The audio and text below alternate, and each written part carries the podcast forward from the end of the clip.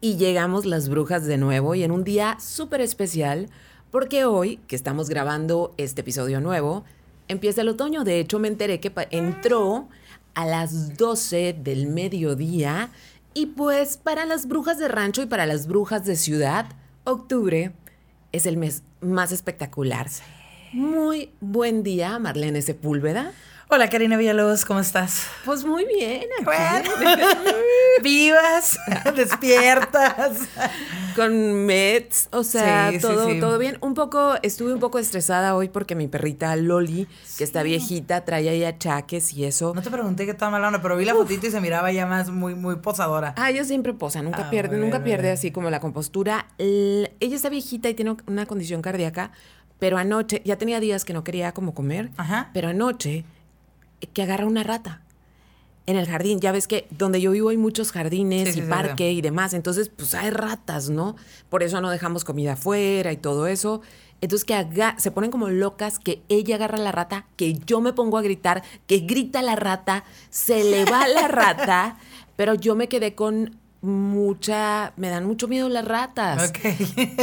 y ella ya andaba enferma, pero ahora en la mañana había vómitos. Entonces dije, la mordió la rata o algo así. Entonces, pues nada, le hicieron análisis, mañana vamos a, mañana pasado vamos a saber qué onda. Este, parece que es como una infección a lo mejor. Ojalá que sí sea, pero es que ya cuando tienes un perrito geriátrico, que es mi caso, que tiene 13 años, pues sí. Ya le pueden pasar muchas cosas. Sí, y, preocupa cualquier cosa, ya dices, es como las abuelitas, ¿no? Es como cualquier cosa, ya, se cayó. Sí. Ya, todo. Pero qué vida. ¿Qué tal? que a mí no me dan casi miedo las ratas, no. A mí los ratones no me dan miedo. Ah. Las ratas. Porque aparte son grandes. Sí. Y, son feas. Sí. Y tienen unas manos muy feas. Ah, sí. Fíjate que en mi casa no, creo que nada más ha habido una vez en esta casa pero vi que había termitas y yo, hijas de su puta madre.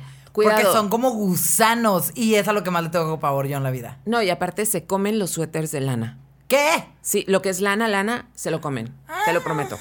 Me pasó una vez. Son of a bitches. No, pero fíjate que no había arriba. Están abajo. Como que en la parte de arriba no pasa nada. Toda mi, o sea, no ha habido una cucaracha, una nada, ¿no? Y vi como este caminito así naranjita que dejan. Sí, y yo, ah, son esas. Entonces lo quité y ya van una vez que lo había quitado y no, no había nada. Y esa lo quité y salieron como unos gusanos y yo ¡ah! empecé a gritar. a mí, digo, que no me van a, ¿qué van a hacerme? Nada, pero me dan chingo de cosa. Y ya les eché right que nada que ver, no les va a pasar nada con el right. ¡ah! Ocupas un exterminador de termitas. Amigos que nos escuchan, amigas, si saben de alguien, pasen el dato a la Marlene porque sí, porque esas, esas morras van destruyendo poco a poco. Sí, ¿verdad? Y no te das cuenta. Y si tienes mucha madera en tu casa. Pues según yo no, pero quién sabe. Porque en, la casa, en una de, en la casa que antes tenían mis papás, tuvieron que hacer exterminio de termitas. Y bien loco, porque yo pensaba que se, o sea, que se concentraban en la madera y no. En el piso hicieron como unos agujeros en, en las esquinitas de los, del, del piso. Ajá. Y por ahí metieron no sé qué cosas y ¡pum! Se acabó el problema. Ay, ¿qué tal? Así. Sí. Pues al ya sé dónde chingados están. Después de que se comieron mis suéteres de lana. No, no he visto la ropa de arriba, pero quién sabe, no falta. O sea, espero que no, espero que no, las odio. Pero bueno, eh, el tema del día de hoy no son los eh, bichos de las casas, ni nada por el estilo. Ni los eh, medicamentos. Sí, muchas gracias por el, por el recibimiento del último episodio. Sé que les gustó muchísimo. recibí muchísimos comentarios y creo que el último episodio fue uno donde yo creo que nos abrimos, bueno, en todas hemos ido como muy contando cosas que regularmente no contamos en radio y esto, ¿no? Pero creo que fue un episodio como muy honesto de experiencias personales. Y, fue recibido muy bonito, aparte de que también nos tardamos un poco, pero les contamos por qué. La verdad, este, agradecí muchísimo como el feedback me hace me hace sentir que vamos como bien, caminando como bien. La escoba va por buen Por buen camino, por, buena ruta. Así sí, me dijo alguien, piel chinita, muchas gracias, y ya lo esperaba. Yo, ay, qué lindos. O sea, realmente... Créanos, yo soy muy dispersa para contestar, pero leo todo. O sea, lo leo y digo, ahorita lo contesto, ahorita lo contesto. Y así se me va. Yo sí contesto, muchachos nada más, muchachos y muchachas y muchaches. Este, cuando nada más les pongo un corazoncito es que sí te leí, pero que en ese momento no tengo chance de contestarte, ¿no? A veces así pasa entre el multitasking. Pero pues muchas gracias. o sea, de verdad, muchas gracias. Sí nos emocionamos un chorro. Ah, y otra cosa, varias personas eh, me hicieron saber que gracias a el episodio pasado y al episodio de salud mental se animaron a, o sea, la, pues el episodio pasado hablamos de que las dos estamos en, en, tratamientos y que por el otro que ya habíamos tenido, que se animaron por fin a ir a terapia. Qué Entonces, si ayudamos en eso, neta, ocupamos eh, cerebritos sanos, este, la vida está bien compleja y estos dos años han sido, neta, bien difíciles, así que arreglarse, arreglarse no pasa nada. No, no, no, fíjate, estaba viendo de una, una morra que, que maquilla, que se llama Pamela es, maquilladora pro y todo. Entonces la morra está haciendo un video de cómo maquillar acné. O sea, porque ella tiene como... Oh, Pamela Segura. Sí. No he visto ese video, ah. pero me encanta ella. Pues justamente esta morra en ese video empieza a decir que dijo, no sé, dijo, pues mi piel, que ha tenido cambios y, y, me, y me pellizco, porque no sé qué, porque termino comiendo. O sea, la morra como que quiso empezar a hacer, o sea, dice, dice al final, de, como a mitad del episodio, dice, Madre, es como que qué, denso se puso esto cuando yo iba a hablar nada más de piel. Entonces habla de que ella no tenía ninguna como... Pues como que no era adicta a nada, dice, ni drogas, ni alcohol, ni nada. Dijo, pero la comida sí, dijo. Entonces, eh, eh, dijo, mi dieta ha sido un desastre, dijo, y no puedo parar, y lo intento, y soy consciente, y no sé qué. dice, pero tranquilo, ya estoy en terapia, no sé qué. Entonces ya como que dijo, qué, qué denso se puso. Y en los comentarios, yo sí soy bien chismosa y me meto a ver los comentarios, qué chingados dice la gente. Y muchos decían, oye, gracias porque pensé que era la única que se sentía así. Entonces, eh, creo que al final de cuentas, eh, no es como que a uno le encante hablar de ello, pero sí es importante normalizarlo y que la gente sepa que todos pasamos por diferentes situaciones y, y requerimos una ayuda extra. Ayuda y ayuda neutral. Exacto. Porque pues tus amigos sí, obvio, te quieren, son tu ayuda, te van a decir, échale ganas, yo te chiqueo pero, pero esa no es una ayuda neutral, o sea, son tus amigos que te desean lo mejor y, y en realidad en terapia sí se analizan cosas, pues cosas que, está, que en las que las estás cagando y en otras y otras en las que debes poner límites y así, entonces, pues vale, ay, también recibí muchos comentarios de que qué amiga tan culera, mi amiga. Sí, claro. sí, a mí me dijeron que mi ex era esquizofrénico, yo pues no lo dudo, la neta, sí, sí, sí ahí con sus, con sus fantasmas literal que veía. Pero, pero sí, no, tu amiga, o sea, enfrene mi total. sí, total, total. Pinche clase de persona era. Pero bueno, el día de hoy es un tema un poquito más denso y que sabemos que divide opiniones bien cabrón. Por muchos, por muchas cosas. Ah, yo he dejado de seguir a mucha gente en redes y algunos sí los he eliminado, no, no porque sea intolerante con las opiniones, pero cuando una opinión es tan pendeja, digo, ¿para qué chingados tengo esa gente en mi vida? Que ni los conozco a veces y es como, vámonos, o sea. A mí me pasa cuando, no nada más cuando las opiniones son pendejas, sino que además son agresivas. Ah, claro. Eh, ahí sí digo, ah, mm, no.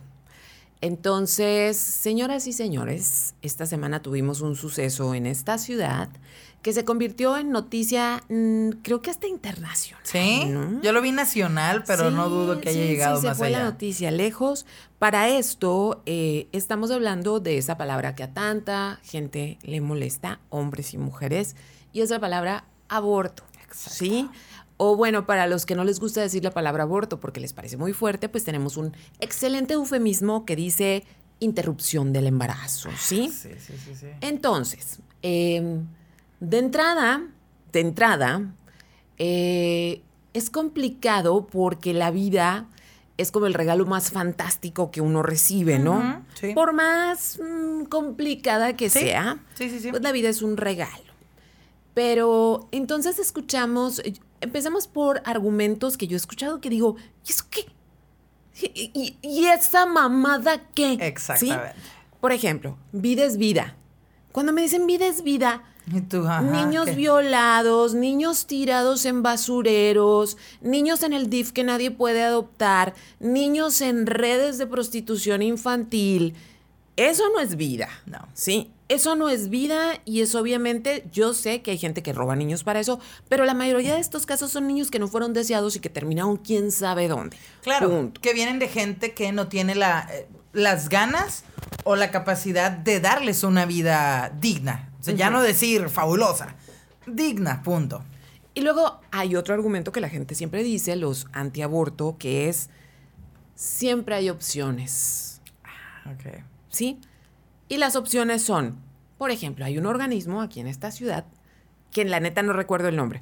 Este es un organismo que no sé si te acuerdas, hace muchos años empezaron a o asociación civil, este, empezaron a pegar como cuando había teléfonos públicos todavía, todo eso, unos, unos cartelitos que decían, estás embarazada, no te preocupes, nosotros te ayudamos. Entonces, eh, la Creo que es espectacular hubo. Sí, y la primera impresión que te daba es que pues te ayudaban a abortar. O sea, era como el sentido. Y resulta que era una organización eh, ultra conservadora que cuando las niñas, porque la mayoría de las veces eran niñas las que hablaban a, esto, y niñas de escasos recursos, porque sabes que las niñas que no, que sí tienen recursos, en cuanto las descubren en su casa, ¿qué pasa? Vamos a San Diego y se acabó el problema. ¿Cuánto cuesta? 245 dólares, creo, ¿eh? Creo que es la, o 450 ahorita, ya no sé. Y ya, y se acabó el problema. Pero las otras niñas que no tienen manera de solventarlo eran las que hablaban. Sí, porque tenían miedo y tenían ver qué podían hacer. Lo primero que hacían era ponerles todos estos videos. Videos de cómo se hace un aborto, los ultrasonidos de cómo esto, eh, y luego estos videos como ni al caso de cubetas y cubetas y cubetas, que más bien parecen como videos de Pink Floyd, que uno en realidad dices, eso no es cierto. O sea, ¿En dónde? No hay sembradíos así de botes de, de, de... Que generalmente hay en las iglesias, pero bueno. O sea... Abajo en las iglesias, pero bueno. Pero, o sea, que les ponen todo esto. Entonces tienes a alguien, número uno, joven Dos, eh, sin, impresionable. Impresionable, sin recursos para resolver sola el problema en el que está. Eh, y ve todo eso y obviamente tiene muchísimo miedo. Y luego les ponían los videos de todo lo que les pasaba a las morras que se hacían un aborto, ¿sí? Eh, que se morían, que se desangraban, que cuando ya querían no podían tener hijos, ya sabes, ¿no? Todas las consecuencias. Todo lo que pudiera generarles miedo. Y entonces luego las convencían de llevar a término el embarazo y que ese hijo iba a ser entregado con la promesa de que todos los gastos este, iban a correr por la familia que iba a adoptar el niño y que obviamente tenía que ser una familia católica. Católica apostólica romana. Claro, obvio. ¿Sí? Entonces, a mí eso se me hace un secuestro de la voluntad terrible, sí. Y esa es una de las que yo me enteré.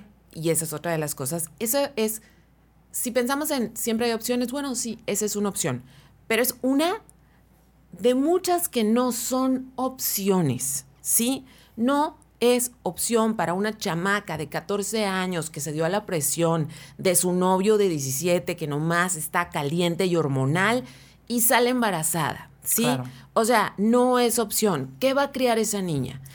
Sí, no, y aparte creo yo, no sé, eh, no he tenido un hijo, pero definitivamente creo, y, y, si lo tuviera, pues ya sé, en una edad bastante como decente para tenerlo, ¿no? Pero creo que a esa edad no tienes muchísimo, o sea, no tienes entendimiento de nada realmente. O sea, ustedes piensen cómo eran a los 14, a los 15, a los 13, qué pensaban. Me gustaban las hamburguesas y, mi sueño más grande, me acuerdo que tenía un crush con un muchacho que nunca me peló. Este, mis, o sea, mi, mi fantasía era un beso. Ah. O sea, en realidad mi, mi, mi, mi, Sí, sí, a eso llegaba. A eso llegaba mi alcance era ese, no tenía esta fantasía. Sí, sí, no, no, no. Entonces, imagínate que me hubiera dado el beso y que lo hubiera querido algo más y que yo con el crush hubiera soltado y que hubiera quedado embarazada. Que, neta, mi vida como yo la conozco ahora no hubiera sido posible de ninguna manera. Y luego te dicen que sí, ¿sabes? Te dicen como, claro que se puede, ve todas las mujeres, o como que, o sea, sí he leído el que romantizan este pedo de, pues sí lo estuve bien chico, pero ahorita a mis treinta y tantos, mis hijas ya son mis amigas y ya no me preocupo por ello. Pues sí, pero a, costa de qué, como lo sabes de sábado, pero a costa de qué, ¿no? O sea, ¿cómo lograste o cómo tuviste eso? No es tan sencillo. Sí. Y aún así es, aún lo pudieras hacer y tu vida, si hubiera esa capacidad de, de, ah, la madre, fue casi igual. Pero si no querías, ¿Qué chingados? ¿Por qué el, el, forzar, el a huevo meter tu agenda, tus deseos o lo que sería tu vida en la vida de alguien más? Sí, pero luego hay otra vertiente Y es que la parte más complicada de que en este país y en otros países el aborto no sea eh, legal, gratuito y sin condición, seguro y sin condiciones, es porque a final de cuentas el juicio sigue siendo sobre la vida sexual de las mujeres. Totalmente. Las mujeres no tenemos el derecho de tener una vida sexual plena, de divertirnos con nuestro cuerpo, ¿sí? digan lo que digan. Sí, los hombres sí pueden ser players, pueden andar de arriba para abajo, se les aplaude o incluso hasta se les desprecia porque son demasiado fáciles, pero el punto es que nadie, ¿sí? Nadie le dice, hágase cargo de los 45 chamacos que dejó ah, regado, ¿sí? En cambio, una mujer se dice, abrió las piernas. Ah, Uy, no, no, tú no sabes lo que a mí me emputa. Cuando Esa frase es nefasta. Abrió pues, ¿Para qué abrió las piernas? Y es como, güey, número uno, porque quería, ¿sí? Porque una mujer tiene deseos sexuales Exacto. y quería tener sexo. Punto. Dos, porque se las abrieron. Esa es otra. ¿Sí? Que en muchos de los casos pasa así. Son miles de casos, incluso en parejas de novios, que la novia no quiere y a final de cuentas la fuerza se O estaba dormida, o se alcoholizó, o la drogaron, etc. Sí, o sea, eso es de todos los días. Y luego hay otros entornos porque es muy fácil hablar. Detesto la palabra privilegio, pero es muy fácil hablar desde el privilegio, ¿sí? Hay comunidades en las cuales hay muy poca información donde los maridos no dejan que las mujeres tomen anticonceptivos donde se las madrean si se ponen un DIU porque ellos no sienten igual, donde ni de pedo se van a poner un condón. O donde ni siquiera saben. Sí. Donde igual no llega la información a tanto. Es que eh, exactamente como dices, es una cuestión de privilegio en la que creemos que todo mundo está, que lo, como decía este tipo de la noticia, eh, no, pues es que hay información y todo. Ajá, tú tienes información, tú te dedicas a la información y al parecer no tienes tanta. Pero. No, le creo que no tiene. Sí. creo que tiene la información de Eduardo Verástegui. Eh, ajá, algo así, de, algún frente por la familia o una cosa por el estilo. Y, y al final de cuentas hay muchas niñas, muchas mujeres que no saben nada. Hay muchas religiones, por ejemplo, la, la, yo que me engrané con la religión judía ultra ortodoxa, donde están de a huevo que se obligadas a tener puta Todos chamacos, un chingo. Y son mujeres que algunas han abortado y son súper mal vistas o tienen que ir en secreto al doctor a decirles que les ponga algo y ahí el doctor es como de que pues es que tengo que hablar con, o sea, tienen que salirse de la comunidad porque saben que están atadas o su cuerpo ya no se siente bien, o sea, ya no se sienten ellas bien físicamente para seguir teniendo niños. Y saben que al final de cuentas, pues está muy cabrón irte con 6, 7 niños a, ver tú por tu vida. O sea, así como esos hay muchísimos sí, porque además son comunidades donde no se les permite trabajar. Sí, ni aprender nada. Ni, ni estudiar. Nada que, que les sea bastante útil para poder valerse por sí mismos. Sí, entonces es muy fácil hablar como desde un lugar donde tú dices, es que si yo digo no es no, es que yo tengo mis amigas que me cuidan, sí, y aún así pasa. Yo di clases muchos años en prepa y yo escuchaba historias que me paraban los pelos, Marlene. O sea, escuché historias de un grupo de niños que hicieron apuestas que entre todos compraron no sé por qué medio, te estoy hablando de hace muchos años. Este, no sé por qué medio compraron pastillas para, drogar morras y había una apuesta entre un grupo de vatos a ver quién violaba más morras de la prepa. ¿Sí? O sea, y yo te estoy hablando de eso 2009, 2010. ¿Sí? Alguien me lo contó. No supe nombres, no nada. Y de todas maneras no podías decir nada porque si no tenías pruebas. No. Y luego, otra historia de unas niñas mm, muy amigas que les gustaba mucho el party. Y yo conozco los ambientes de prepa, hay una presión muy, muy grande porque las niñas se acuesten. Sí, claro. es una presión horrorosa. Entonces las niñas se acostaban pues, con alguien el fin de semana y tomaban la pastilla del día siguiente cada fin de semana. ¿Sí? ¿Qué pasó? Las dos niñas perdieron la matriz por hemorragias. Wow. Sí, entonces cuando yo me enteré, porque son cosas que se tratan como muy, muy, muy, muy sorderas, este, cuando yo me entero y varios maestros nos enteramos, propusimos, porque como nosotros no somos médicos, no podemos hablar de temas sexuales con nuestros alumnos. o cuando yo era maestra pues de, de, adolescentes. Entonces nosotros, nosotros propusimos que se hicieran pláticas con grupos de médicos, con los muchachos, para hablarles de cómo funcionan los anticonceptivos, de que la pastilla del día siguiente en realidad es algo muy emergente alguna vez en tu vida. O sea, todas esas cosas, ¿no? Hablarles de drogas, hablarles todo eso. Entonces, para que eso se llevara a cabo, nos tenían que autorizar la sociedad, los papás tenían que autorizarlo. Y los papás no autorizaron porque dijeron que si se les daban esas pláticas, pues entonces los niños iban a tener, los niños iban a tener muchas más ideas de qué hacer. Y yo decía, es que si ustedes escucharan lo que hacen sus niños mientras ustedes andan de viaje, mientras ustedes trabajan, se asustarían, porque hasta orgías, escuchaba ah, yo. Sí, no, a mí me tocó, a mí me tocó en la secundaria. O sea, pero son niños. O sea, en la secundaria yo recuerdo que había una morra que tenía una casa cerca de la, de la de la escuela, no voy a dar detalles de la casa porque era muy, muy particular, ¿no? Entonces, eh, creo que los papás generalmente no estaban. Y un día, o sea, hubo una fiesta y como que fuimos, y órale, entonces yo llego y estaban afuera unos, pero como que faltaba un chingo de gente y yo, pues, ¿dónde, chingados están todos, no? Entonces, no, pues están en el cuarto de fulanita. Abro la puerta y estaban en parejas ahí y era como que si no tenías pareja, llega, entrabas y ahí en lo oscuro a quien te tocara. Y yo, verga, es la secundaria. Una puta orgía en la secundaria, no mames. O sea, secundaria. ¿Qué edad tienes? Entonces, el que te sorprende, o sea, la prepa, por favor. Sí, pero el punto es que a esa edad son dos factores: presión social y hormonas. Sí, claro. Sí.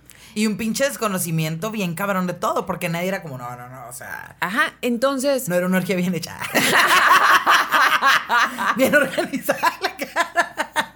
como deben ser, no sé, pero me imagino que las orgías de adultos son mejor organizadas, ¿no? No sé.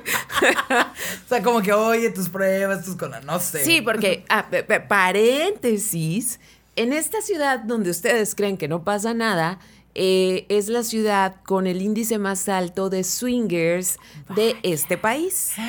Y tienen sus reuniones, en un, me dijo mi ginecóloga, este, tienen sus reuniones, hay un, hay un salón especial que se fabricó para ello en el Hotel Samil.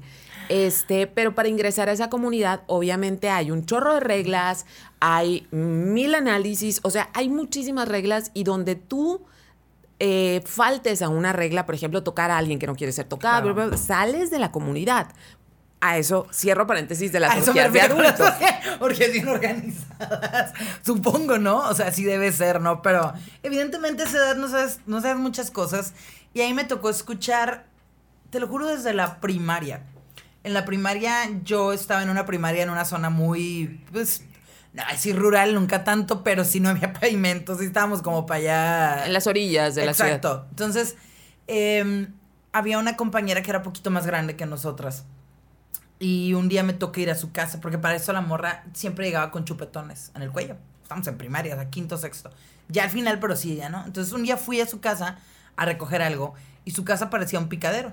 O sea, estaba todo así como con graffiti, todos los papás sí se miraban personas drogadictas y todo. Y lo dice, no, es que a mí me dicen la fácil, ¿no? Entonces, era como, yo me acuerdo que desde aquel entonces yo me quedé pensando, qué triste, o sea, yo entendía de dónde venía ella, de, o sea, que los papás seguramente no tenían pinche idea. Y si alguien a esa edad queda embarazado por ese tipo de vida, y aparte, ahorita que decías de, dar clases eh, siendo nada más un, un profesional, tenía un maestro en la primaria que esa gente que no sabes por qué chingados son maestros, o sea, muy buen pedo, muy buena onda, me caía muy bien. Mmm, pero, o sea, decía la calor, decía aiga y puta madre, ¿no? Pero bueno, cuando yo ya estaba, ya era locutora y todo este rollo, que fue a los 11, pero ya como que tenía como 16 o 17, me habla y me dice, oye Marlene, quiero pedirte un favor, quiero ver si puedes venir a dar una plática a la escuela. Yo, ah, claro, pues dije, radio, me han invitado muchas veces a dar una plática de, radio o algo así. Me dice, quiero que les hables de sexualidad porque a mí me da mucha pena y pues para que tú les hables a las niñas de eso. Y es como, ¿por? O sea, y sí fui porque dije, no les va a decir nada. Pero ni aún teniendo, creo que ya venía en el plan incluido porque fue en aquellos años cuando recién se incluyó la toda la cuestión de la sexualidad, que fue el grito en el cielo con los papás, ¿no? venía En, no sé si en el libro de biología o en qué pinche libro venía, pero fue un pedote para ellos y, y el maestro no sabía, o sea, me invitó a mí a hablar, que yo qué chingados, no me dedico a eso, no soy una experta en el tema definitivamente. Pero dije, puta, nadie les va a decir nada a estas niñas, ¿no? Y tenían muchas preguntas, tenían muchas dudas que podían parecer ridículas para nosotros, pero para ellas eh, estaban en, un, en ceros total. Y que podían comprometer su vida con esa ignorancia. Entonces yo lo único que hice ya cuando trabajaba en otra escuela, como no puedo hablar de sexo con mis alumnos porque son menores de edad y eso podría abrir la posibilidad a mil cosas, entonces yo tenía constante comunicación con mi, con mi ginecóloga para que me diera datos, porque a mi ginecóloga le encanta dar datos. Le encanta. Fun facts, sí, es fun facts. Entonces, este, resulta que las enfermedades de transmisión sexual, eh, SIDA, em, herpes, cáncer de ano, aunque usted no lo crea, eh, son enfermedades que en este momento son focos rojos en adolescentes y gente que apenas pasa de los 18 en Mexicali y el Valle Imperial. ¿Sí? Porque la gente joven sexualmente está muy activa y como piensa que es joven y como no le tocó ver a gente morir de sida, este, no se cuidan. Entonces yo lo que hacía cada viernes o sea, yo, yo te juro que mis alumnos, cuando les iba a decir, y por cierto, para terminar la clase, todos empezaban, no, no. Ya sabían que les, iba a decir que les iba a arruinar el mood sexual del fin de semana. Sí, entonces les daba alguna cita como. Eh, el fin de semana pasado se contagiaron tantos adolescentes de herpes. El herpes nunca se cura, muchachos. Regreses sin herpes el lunes. Entonces, siempre lo hacía así. Y hubo después niñas que me dijeron, por esas cosas que decía como de chiste, no, no o sea, no, no acepté acostarme con fulano de tal, o esto, o lo otro. Entonces, hay otro tercer factor por lo que la gente se embaraza. Estamos hablando de que recibimos mucha información súper sexualizada en los medios de comunicación, en, todos los medios de comunicación virtuales y los clásicos. Hay una presión como muy, muy, muy, muy alta para empezar a ejercer tu sexualidad. Y a final de cuentas, mucha gente empieza a vivir su sexualidad sin saber ni siquiera qué es por convivir. Por ser parte de la conversación. Por tener algo que decirle a tus amigas, porque me va a dejar si no, porque es lo que vi en la tele, en las series, o sea, está en todas partes. Entonces, que hay embarazos no deseados son consecuencias de un chorro de cosas que no hemos arreglado como sociedad. Es cierto que la educación evita, bla, bla, bla. Es cierto, totalmente. Y luego, ahora sí vamos a decir el nombre de esta persona trompetas. Un hombre, este, y miren, lo vamos a hacer porque estamos de manera independiente trabajando, no sentimos ningún tipo de... Es más, yo hoy voy a decir varios nombres que me molestan, ¿no? Pero resulta que tenemos a un reportero en esta ciudad que se llama Edgar Ponce. Y en un noticiero matutino estaban hablando justamente del aborto. ¿Por qué? Contexto. Resulta que la Suprema Corte de Justicia eh, eh, como que se han estado poniendo las pilas en cosas, en cosas que son importantes y creo que tiene mucho que ver que se haya legalizado el aborto en Argentina. O sea, como que están cambiando las cosas. Entonces hablaban de que en Coahuila, pues hay un chorro de morras que están encarceladas porque abortaron y es pena de cárcel. Y resulta que algunas de ellas fueron abortos espontáneos. Se les salió el chamaco. Como ah, puede pasar naturalmente, o sea, sin que tú hagas absolutamente nada. Sí, como se le salió el chamaco, órale al bote, ¿no? Y, y así hay un chorro de casos. Pues aquí se supone que no sé todavía, pero eran 35 años, ¿no? Ajá. De cárcel. O sea, más de los que le dan a veces a gente que mata. Que, o sea, que, que, va y mata a alguien. Sí, porque es un niño, porque lo que sea, porque es una vida. Entonces la Suprema Corte más o menos dice que poner por encima la vida de un no nacido que la de una mujer es una violación a los derechos humanos y una, es una violación a los derechos de la mujer y de su vida sexual. Y yo así de que, ¡Wow! ¡Wow! Estamos avanzando, siglo XXI, Oli. Despenalización, ¿no? Fue la palabra que se estuvo manejando, que justamente ya no iba a ser penalizado. No es legal el aborto, es legal en Oaxaca, es legal en Ciudad de México y creo que dos entidades Oaxaca más. siempre súper a la vanguardia, ¿eh? Pero a la vanguardia. Oaxaca creo que fueron los primeros también los del azúcar. Sí. Todo eso acá, Oaxaca. Info, info, info. La verdad, Oaxaca sorprende. O sea, yo cuando me quedé, hace tres años estuve en un hotel boutique ahí en Oaxaca y hotel boutique. Ajá. Y entre los folletos que había, había información de cómo abortar. Sí, y aparte ya hiciste la campaña para Oaxaca. Oaxaca sorprende. Sí, o sea. Oaxaca, por favor, nos mandas ahí el depósito. Y es como, qué padre, o sea, qué padre porque, porque no pareciera, ¿no? Que es el lugar donde nosotros muy norteños, muy de avanzada. Ah, ¡Mochos! Somos súper mochos. Mochos. A mí, a mí me acuerdo que en el, en el, pues cuando vivía en el DF me decían, es como que, hay tal cosa. Y yo, nosotros tenemos esto y nosotros, pues aquí se abortamos y no somos unos pinches mochos. Y yo, y ya, ya, ya. ya sí, sí, me quedo con mis tortillas de harina y mi gente mocha. Sí, es la verdad. O sea, definitivamente no es, no estamos a la vanguardia para nada. Pero para nada. El problema es que se sigue viendo al aborto como. ¿Cómo? O sea, quiero ponerlo en unas palabras que suenen bien. Volvamos a Edgar Ponce, este reportero de este canal local, que empieza a decir que, número uno, eh, una violación puede ser evitada. Ande cabrón. O sea. Ah, Esa fue la primera. Y para empezar, esa, esa fue, yo creo que dijo muchas estupideces, pero esa... Hay seguridad para evitar violaciones. O sea, ¿cuál, cuál, cuál seguridad?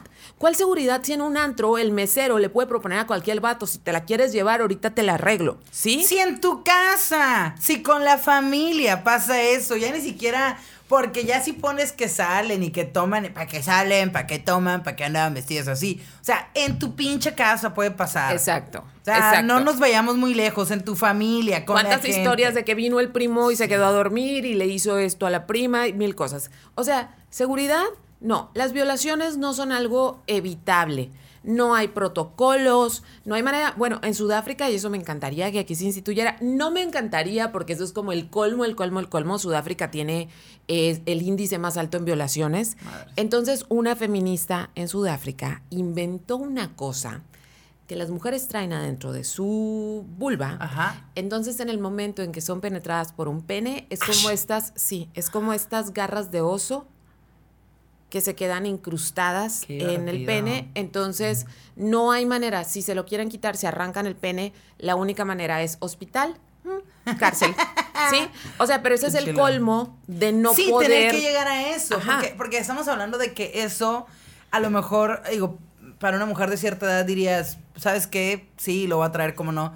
Pero estamos hablando que hasta niñas, y hay, hay muchos casos de niñas embarazadas porque fueron violadas por familiares, niñas que apenas empezaron su periodo, hay unas niñas que desde los 11 años, que no tienen ni siquiera, o sea, que ponen en riesgo su vida al, al tener a un niño porque no está desarrollado todavía como para eso. O sea, son una cantidad de cosas que, que escuchar a un hombre decir esto, y aún fuera una mujer también, pero, pero en particular es un vato que nunca en su puta vida va a tener un hijo. O sea, no, no, no va a gestar. Y que no sale, y que no sale a la calle con, el miedo, de que lo van a violar. Definitivamente. Y que va a aparecer con 20 pesos en la mano. No. O sea, no. Los vatos no salen con ese miedo. Y la verdad es que si te dicen, este.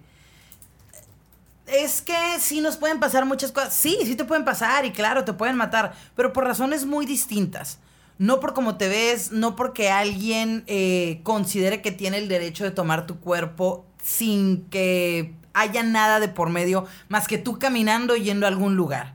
O sea, realmente son un chorro de cosas que, que, que hay alrededor de una mujer embarazada o de una niña embarazada o de un adolescente como para poder tener una postura tan blanco y negro en, en algo que no debería ser así. Sí, y luego dice la educación. bueno, sí, la educación es gran parte de... Eh, es gran parte de lo que necesitamos aumentar en las escuelas, pero luego también están todos estos grupos providas que no quieren que se hable de una cosa y de otra y de otra y de otra en las escuelas. Y en esta ciudad, uff, en esta ciudad les encanta. Y luego, ok, la educación, aún en los lugares más educados, si estamos hablando, hablemos de Noruega, hablemos de este, Dinamarca, sí, que estos países tienen niveles de educación altísimos, hay violaciones. Totalmente. Y, y, fíjate que hablamos de la violación porque es un tema muy, obviamente muy eh, tristemente común y demás, pero o sea, los no hay ningún método anticonceptivo 100% efectivo. Esa es otra cosa. Es que ¿por qué no se cuidaron? Oye, hay gente que se embaraza usando condón, usando pastillas, usando el DIU, usando lo que se te pinche ocurra. Y, y pasa. O sea, pasa, lo, lo, lo hemos visto en Friends. lo hemos visto en muchos lados. O sea, hay muchos, muchos, muchos casos de gente así. Entonces, no es, en, en algunos casos, no es la falta de educación, no es una violación, es simplemente, ¿sabes qué? Sí estoy tomando sí estoy cuidándome, pero no es, todos son 99%. Y puedes decir, ah, ese 1%, hay pues pinche gente muy fértil. Y que la suerte y que la mezcla y que los planetas, lo que quieras, se juntaron y esa persona quedó embarazada. A ver, ¿está obligada? Ya se cuidó, hizo las cosas bien. Hizo lo que tenía que hacer. No, Sin no anda en el libertinaje, que fue una pinche palabra que ah, usó este usó la palabra libertinaje. Odio la palabra libertinaje porque, ¿sabes qué? esa palabra nada más se la aplican a las mujeres, ¿sí? Libertad, libertinaje se supone que es excederse de la libertad, que uno tiene. Que quien lo mide, pues quién sabe, ¿no? ¿Quién sabe? Allá andan con su liber, ¿cómo se llama? con su libertinaje. anda de libertina. Está bien. Miran, cada quien puede hacer de su cuerpo lo que quiera y que se haga responsable de lo que pase con su cuerpo, ¿sí? Pero ahora vayamos al otro factor, ¿sí? La maternidad por más que me la pongan con velo de santidad, por todo, la maternidad es un ejercicio de sacrificio para las mujeres desde el cuerpo, ¿sí? El cuerpo es una máquina maravillosa que genera vida y que te sale por una cosa, por un espacio que es muy pequeño. Sí. Y que se tiene que dilatar y que luego se tiene que recomponer. Y no hablemos también, las cesáreas son un relajo, todo el relajo hormonal que hay después, el sacrificio que viene después con las depresiones, con, o sea, el simple hecho de nada más esos nueve meses y los siguientes meses de mantener vivo a la cría, porque la cría no se puede mantener viva sola como los venaditos, ¿sí? Este, eso ya es una chinga para una mujer. Porque además nuestras leyes no contemplan, como leyes más avanzadas, que la pareja se haga cargo de la misma manera y en el mismo tiempo. No, tiene mucho menos tiempo, o sea, la mujer se queda sola. Sí, se queda tres meses y el hombre creo que le dan como una semana, ¿no? Ahí para pa, que invita a los amigos a pistear. ¿Sabías que en la, en la, digo, no sé, yo me tocó cuando mi mamá tuvo a, Eli, a, mi último hermano, eh, no, tenía que, tuve que entrar yo con ella porque no dejan entrar hombres al área donde, aquí en el seguro, donde tienen hijos. O sea, y si no tienes hermanas, si no tienes familia, te la avientas sola. te la avientas sola. O sea, yo tuve que llevar a mi mamá al baño, que era puta pinche asquerosa, así un chingo de gasa, sangre. Se mira súper desagradable el baño, de, para que se cambiara el vendaje o no sé qué chingados. La llevé y yo, pero ¿por qué? O sea, porque no, no pueden estar más que en los privados. O sea, en los privados el hombre sí, puede, ser parte, como lo vemos en las películas. Aquí no, aquí es ya hasta que sales con el niño. O sea, lo pueden, o lo pueden ir a ver a los cuneros, pero separan y siento que también como que separan esta este momento que es, supongo yo, bastante impactante. O sea, lo, separan por mucho. O sea, no, los hombres no pueden estar, obligados a estar ahí, porque es una sí, sí, sí, Entonces, para empezar, la maternidad es una friega total. O sea, nada más el hecho de, de, gestar y parir y tener vivo esta cosa. Pero luego viene la maternidad, o sea, la crianza, el dinero, la inversión, etcétera. Y no nos vamos a meter en los vericuetos de eh, y luego no son buenas madres. En eso no, nos vamos a meter, sí. Pero el punto es, la maternidad es un sacrificio y una dedicación tan grande, gracias, Ma, este, que la maternidad debe ser deseada. Totalmente. Punto. Es un proyecto de vida. Yo me acuerdo hace muchos años, eh, Pepe, que era mi mecánico, ya no vive este, y, y, fíjate, ni siquiera le dije algo bonito. Pepe, yo siempre le llevaba el carro, que no sé qué, y un día me dice, este, y Karina, ¿tú para cuándo hijos? Entonces le dije, no, Pepe, es que yo no voy a ser mamá.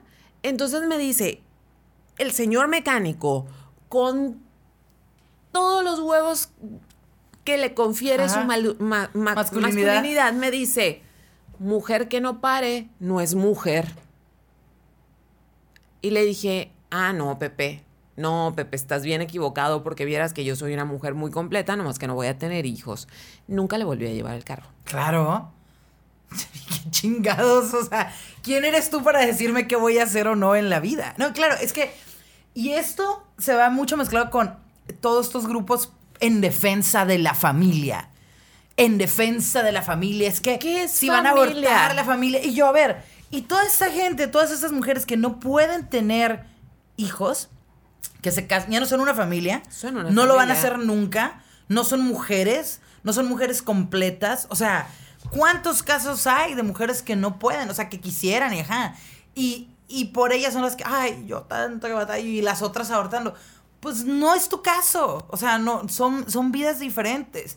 Y yéndome a otro lado, ahorita que decías de, ser buena o no, o, mala mamá, me cagó tanto cuando se puso de moda el, el bebé luchón y la, mamá luchona y la bendición. Puta, se me hizo tan naco ese pinche cotorreo, me cagó así a niveles extraordinarios. Terriblemente misógino. No, y lo sigue siendo. Porque hay memes de a, las, a tal edad ya nada más te toca o ser el, ser el padrastro de una morra de una mamá luchona con bendición. Cómo hacer que una mamá luchona te haga caso. Y hay una que decía, revisa si tiene fotos y si tiene fotos de cumpleaños donde no veas al papá, ya chingaste. Dile que los invitas al cine y llévale una pizza. O sea, ya con eso tienes eh, aprobado tener dos semanas para cogértela. O sea, me quedo como que, neta, ah, claro, porque eres la peor mujer del mundo, eres una basura de personas y abortas, pero si lo tienes y, eres soltera, también. eres una pinche madre soltera, luchona, qué hueva, qué hueva el que lo cargue, ningún buen hombre se va a hacer cargo, querer hacer cargo de ti, de tus hijos. Entonces, ¿qué puta verga, dónde ganas? Sí, ¿Dónde es que chingados ganas? Es que no hay, o sea, es que en realidad no hay manera de ganar. O sea, el juego está establecido por hombres donde nunca ganas, donde la decisión que tomes, porque, ah, y luego vamos a suponer, vamos, vamos a irnos por el otro lado. Ajá. Mujer hermosa, como nosotras, decidimos, eh, guapas, fabulosas, decidimos eh, tener hijos, ¿sí? Y el cuerpo pasa por esta maldita transformación terrible y además está la presión social de que a las dos semanas debes estar como si nunca hubieras estado embarazado. Lo que, lo que dices, ¿quién te lo Pero luego resulta que si tienes tres hijos y el cuerpo se te descompone, ya todos los hombres, mm, es que mira, se dejó. sí, ya, ya está acabada. O sea, si tienes los hijos también ah, claro, claro, claro. Y ya te dejan porque pues ya no estás buena, ya no cumpliste con el estándar porque te descuidaste, porque claro, tienes que ser mamá, tienes que tener hijos, tienes que pasar por eso, pero te tienes que seguir viendo bien buena y tienes que tener así un chingo de ganas de coger y apoyar y mantener la casa. Todo, todo, todo, todo porque, porque a huevo, porque tienes que. Entonces, no hay manera de, de ganar en, en este tema pero no, hay manera de ganar en nada, para nosotras. Pero, pero ahí estamos, las estamos, vamos a empezar a ganarlas y, y, y, se chingan, ¿sí? Y se chingan. Y la otra, voy a seguir diciendo nombres. Vergonzoso, y ahorita me devuelvo a todavía a este Ponce. Vergonzoso que hace algunas semanas la gobernadora electa se hubiera tomado unas fotos como influencer, primero con Mel Gibson, que sabemos que es xenófobo, ¿sí? Eh, que es una persona que prácticamente Hollywood ya no quiere trabajar con él por, por lo problemático y racista que es. Y con Eduardo Verástegui. ¿Sí? o sea, un pro vida tan imbécil que dice que hubo el temblor en México hace unos días porque, la Suprema Corte despenalizó, el aborto. El aborto. Que era el castigo divino, como plaga bíblica. Sí, y entonces eh, Marina, Marina, próxima gobernadora de este estado, si quieres ser influencer, si quieres que tu vida pública se vea como la de influencer, cuida muy bien. ¿Con quién? con quién te tomas fotos. Porque sabes una cosa, a mí eso me repeló y me hace dudar de cómo vas a gobernar para nosotras las mujeres, aunque seas mujer. Sí, porque eh, totalmente, al final de cuentas, y creo que el discurso que maneja su partido es muy ambiguo en ese tema. Es súper conservador. o sea, es, es un... El partido se maneja como de... No digo que no, pero no digo que sí para que los... y cuando tengo que decir que no, así, ah, claro, ¿no? Y cuando tengo que decir que sí, pues para traer... Al final todo es para traer votos y para traer votos y para traer votos. Pero, pero creo que cada vez está siendo más importante, y como dices tú, de los influencers y de quien sea, ¿Con quién te relacionas? ¿Con qué clase de gente sales?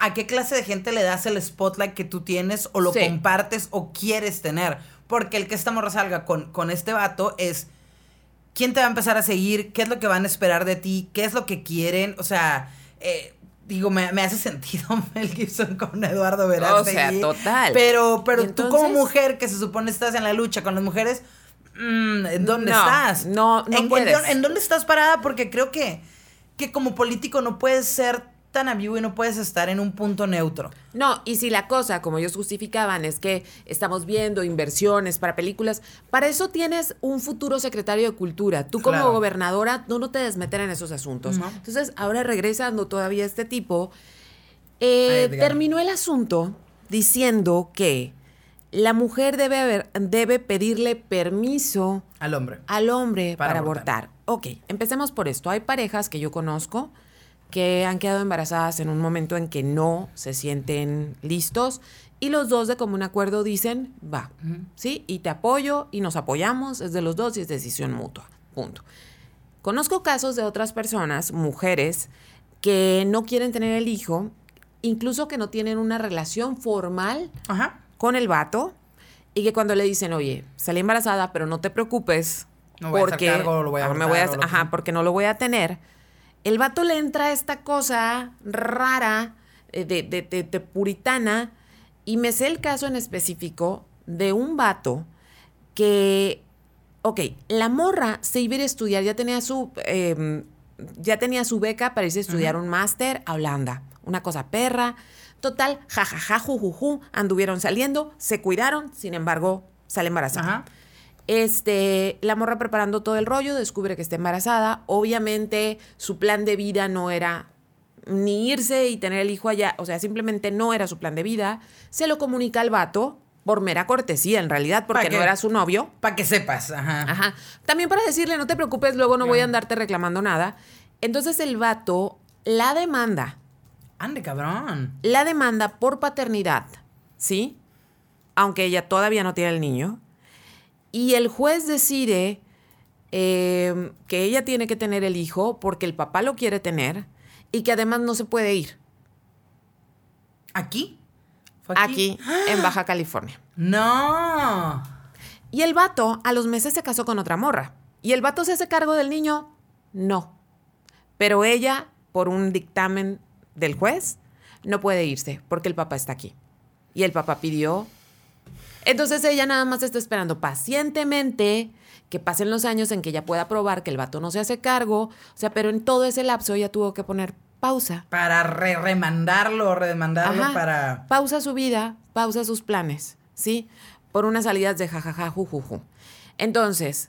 No. Es que qué miedo, ¿no? O sea, ya le dices a alguien y dices, o sea, me puede decir esto, me puede contestar algo así. Es que estaba viendo algo, no voy a decir qué, para no spoilerear a nadie, de, de una pareja que, este, pues, está embarazada la, la, la, morra y se lo comenta y como que es un, o sea, como que recibe una respuesta neutra de parte del, del vato con quien está, o sea, si tienen una relación. Y dice, y es que no quiero, eh, dice, ¿no te emociona? ¿O no quieres? O, o sea, y él, es que no quiero que lo que yo sienta te te sea como alguna, te lleve por algún rumbo. O sea, yo estoy en el lugar que tú quieras estar. O sea, en cualquiera de las dos circunstancias yo le entro, ¿no? O sea, sí me gustaría, pero sí entiendo la otra parte, ¿no? Entonces es como lo que esperas idealmente recibir, ¿no? O sea, no una ni ni no sé. como quieras o Ajá, claro, no, tampoco no la desconexión. Y, y esa persona va, está con ella, o sea, se hace cargo del, de, de estar ahí en el proceso. Y es como que muchas veces decimos, ay, qué bonito, qué buena persona, pero es lo mínimo. Es lo mínimo porque los dos estaban en ese encuentro. Y entonces, miren, una mujer no debe pedir permiso para hacerse un aborto. Punto. Porque el impacto más grande va a ser para ella. Y quiero dejar en claro algo. Yo no soy mamá, nunca me he sometido a un aborto, pero para ninguna mujer es fácil abortar. ¿Sí? Para ninguna. Yo no conozco una que haya ido como si fuera fiesta a abortar. ¿Sí? Para todas es eh, algo que obviamente no hubieran querido tener.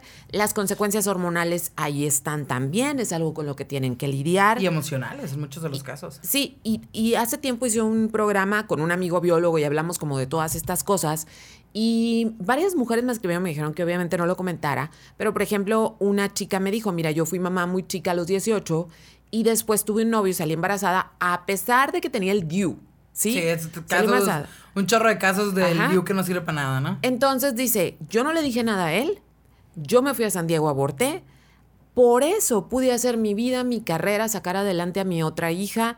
Si no lo hubiera hecho, no hubiera podido con las cosas. Y no lo comento, él no sabe, pero fue la decisión más sabia que tomé en ese momento, a pesar de ser tan joven.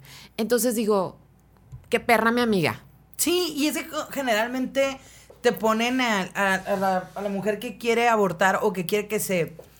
No tanto que quieras abortar, que quieras que sea legal, que, sea seguro, que pueda hacer algo a lo que puedas eh, acudir al, al médico sin miedo a que te vayan a meter a la cárcel como la abortera. O sea, eres una abortera, te encanta. Que, o sea, no. ¿en qué parte hacen party por eso? O sea, ¿qué te dan? ¿Qué, que, quieras? O sea, nadie. Esta gente se imagina que el día que se legalice el aborto, porque no es legal, lo que es ahora no es penalizado el aborto, es diferente. No es legal aún, por lo menos aquí.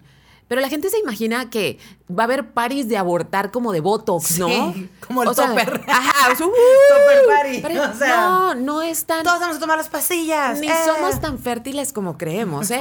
Estaba leyendo que la ley de aborto se aprueba en la Ciudad de México en 2007. Estamos hablando que son 14 años. ¿Sabes cuántos abortos se han practicado? 200 mil. Wow.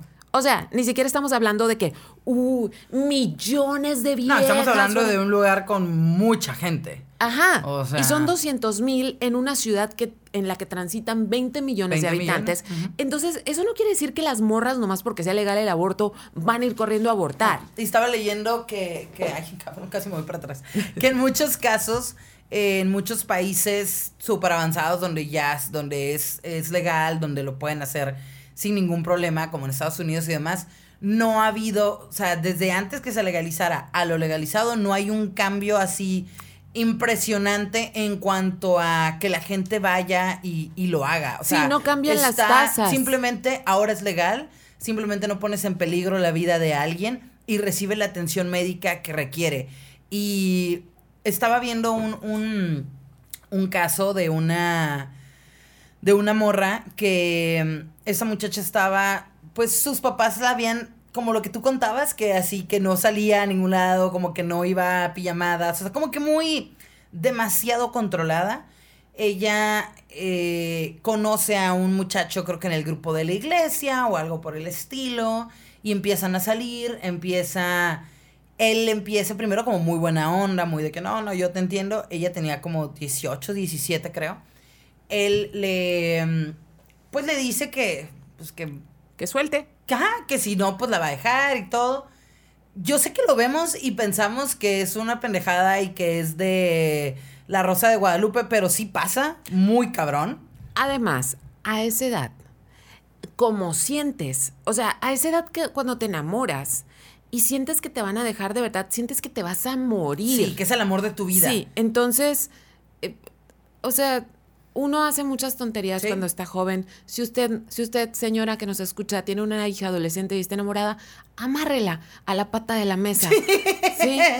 O hable con ella lo suficiente como para mucho que con ella, Porque son muy disparadas las emociones cuando estamos creciendo. muchísimo. Entonces, esta morra lo hace, queda embarazada, le dice, y el vato como que pues, no me importa, le tiene que decir a los papás los papás le pegan, le dicen muchísimas cosas, la no, que fácil, que porque ella va, o sea, va al doctor, no, creo que va porque se sentía mal, ella no pensaba que fuera por eso y le dice, no, pues tienes tanto embarazo y la mamá sorprendida, bueno, le pone una friega, la le empieza a decir, o sea, la tiene en la casa que es una prostituta, que es una fácil, que es una cualquiera, que jodió a la familia.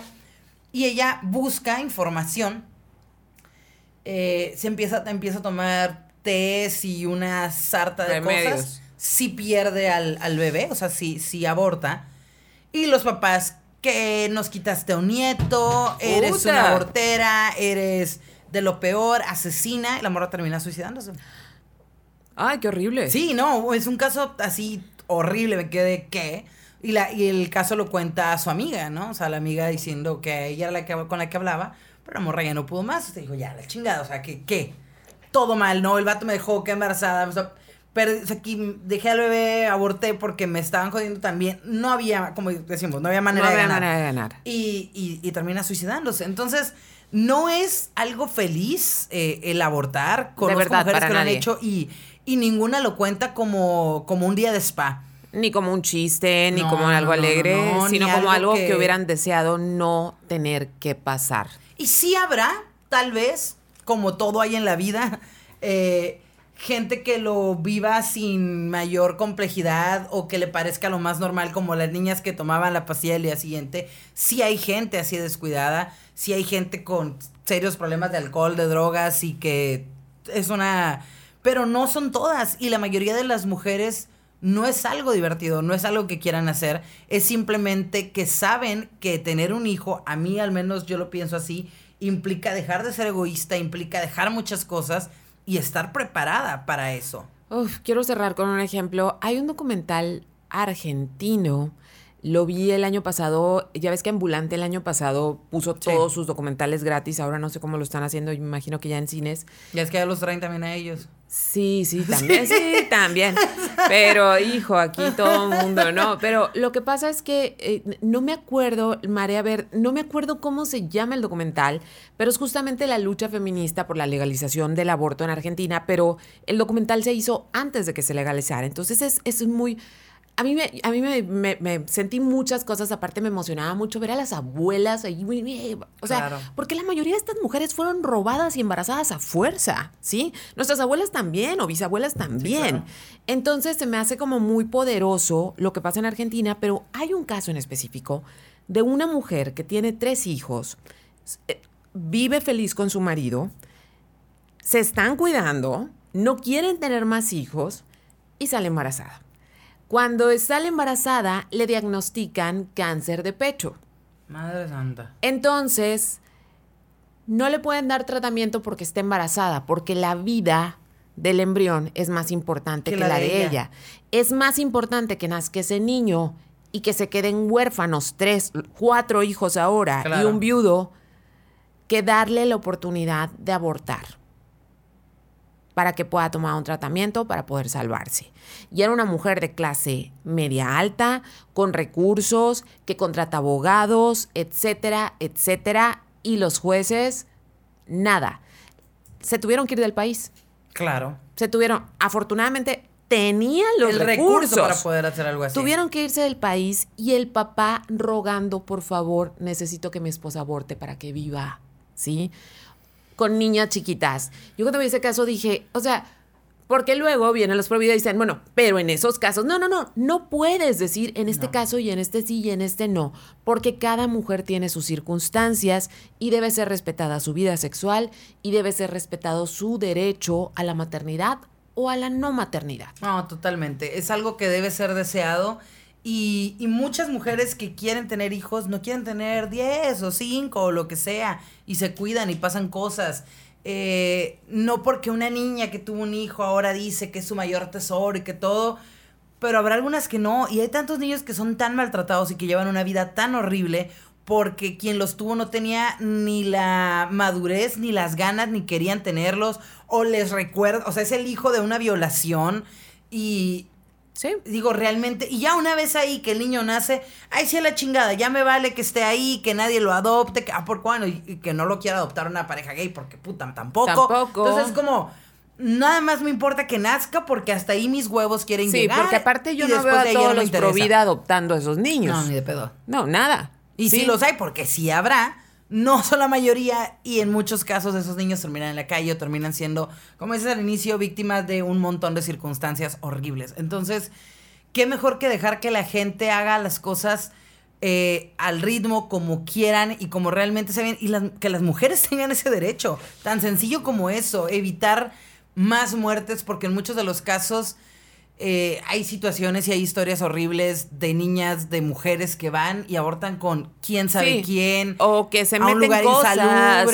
No, no, no es, es, horrible. El aborto debe ser legal, debe ser libre, debe ser sin condiciones, debe ser gratuito. Cuando hablé de esto en, en, portafolio lo hablé de otra manera, no de esta manera. No lo, o sea, lo hablé con un biólogo por, y hombre para que vieran esta parte. Y hubo alguien, este, sí, siempre aparece algún misógino, nunca faltan, donde me dice, hay problemas más urgentes en este país y no se debería gastar el dinero en esas mujeres que abren las piernas. Hay todos los problemas son urgentes en este país. Exacto. ¿sí? Y niños no deseados es un problema que también debe ser resuelto. Mujeres muriendo por falta de atención médica es un problema. Entonces, si usted no, si usted no va a tener hijos, o sea, si usted no tiene útero, es en serio, no es payasada. Nosotros no decimos nada de cada vez que ustedes se masturban y tiran no sé cuántas posibilidades de hijos. Sí. sí. O sea, nosotros no gobernamos sobre sus cuerpos. Dejen, primero a los hombres, dejen de gobernar, dejen de querer gobernar los cuerpos de las mujeres. Y a las otras mujeres que se han comido toda la papilla de eso, si no quieren abortar, no aborten, ¿sí? Pero no quieran gobernar la vida de mujeres que no tienen los privilegios ni la manera de pensar que tienen ustedes. No, no, no, no, y que, piensan, va a empezar. A empezar. ¿Qué piensan? O sea, yo la verdad es que, y, y, cuando entra todo el argumento religioso, eso no se trata de cuestiones religiosas, eso no se trata de Dios, de no Dios, de se trata simplemente de algo tan sencillo como tener el acceso médico necesario.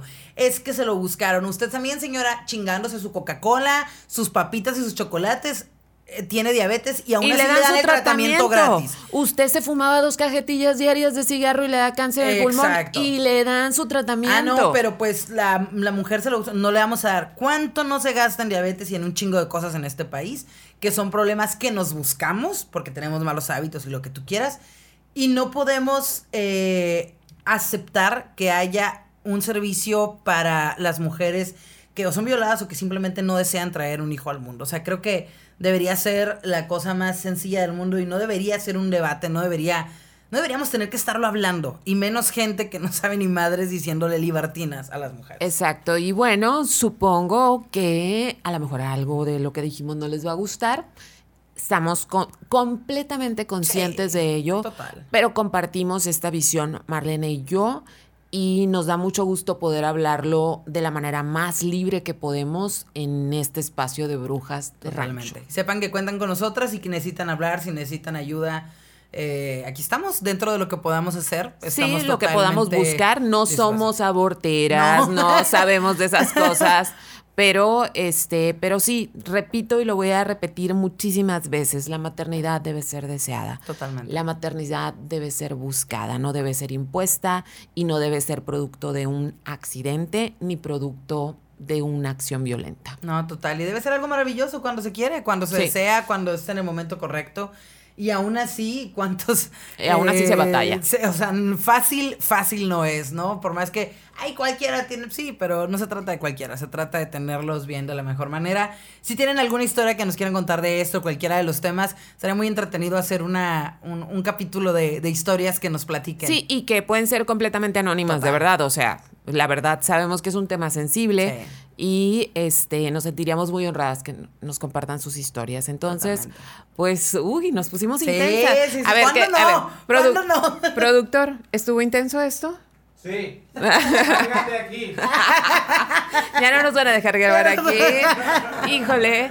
Entonces, muchas gracias, Marlene Sepúlveda. ¿Dónde te encontramos? Ah, arroba Srita9 en Instagram, arroba Srita9 en Twitter, Karina Villalobos en Facebook y los miércoles tengo un programa muy chulo que se llama Portafolio, mucho más formal. Este, Sin groserías. Les, cuento muchas historias de, de, viejas locas también, pero pues ahí me encuentran. ¿Y a ti, Marlene? A mí en mi Instagram como Marlene SR, en mi fanpage como Marlene Sepúlveda Y en la noche ahí en los 40 de Estando Mexicali, de 9 a 10 de la noche, ahí nos vemos también Karina. Y ya cuando me voy yo, entra Karina los miércoles. Los miércoles. Y pues gracias a nuestro productor. Mazapan Digital Media. Gracias a ustedes. El mejor estudio, grabaciones. Como de Siempre. sonidero, ¿no? Ero, ero, ero. Sí, sí. Cuídense mucho, recuerda que nos encuentras en Spotify y en cualquier plataforma. Compártelo con tus amigas, amigos y que nos escuche más gente. Así es. Bye. Muchísimas gracias. Chao. Bye.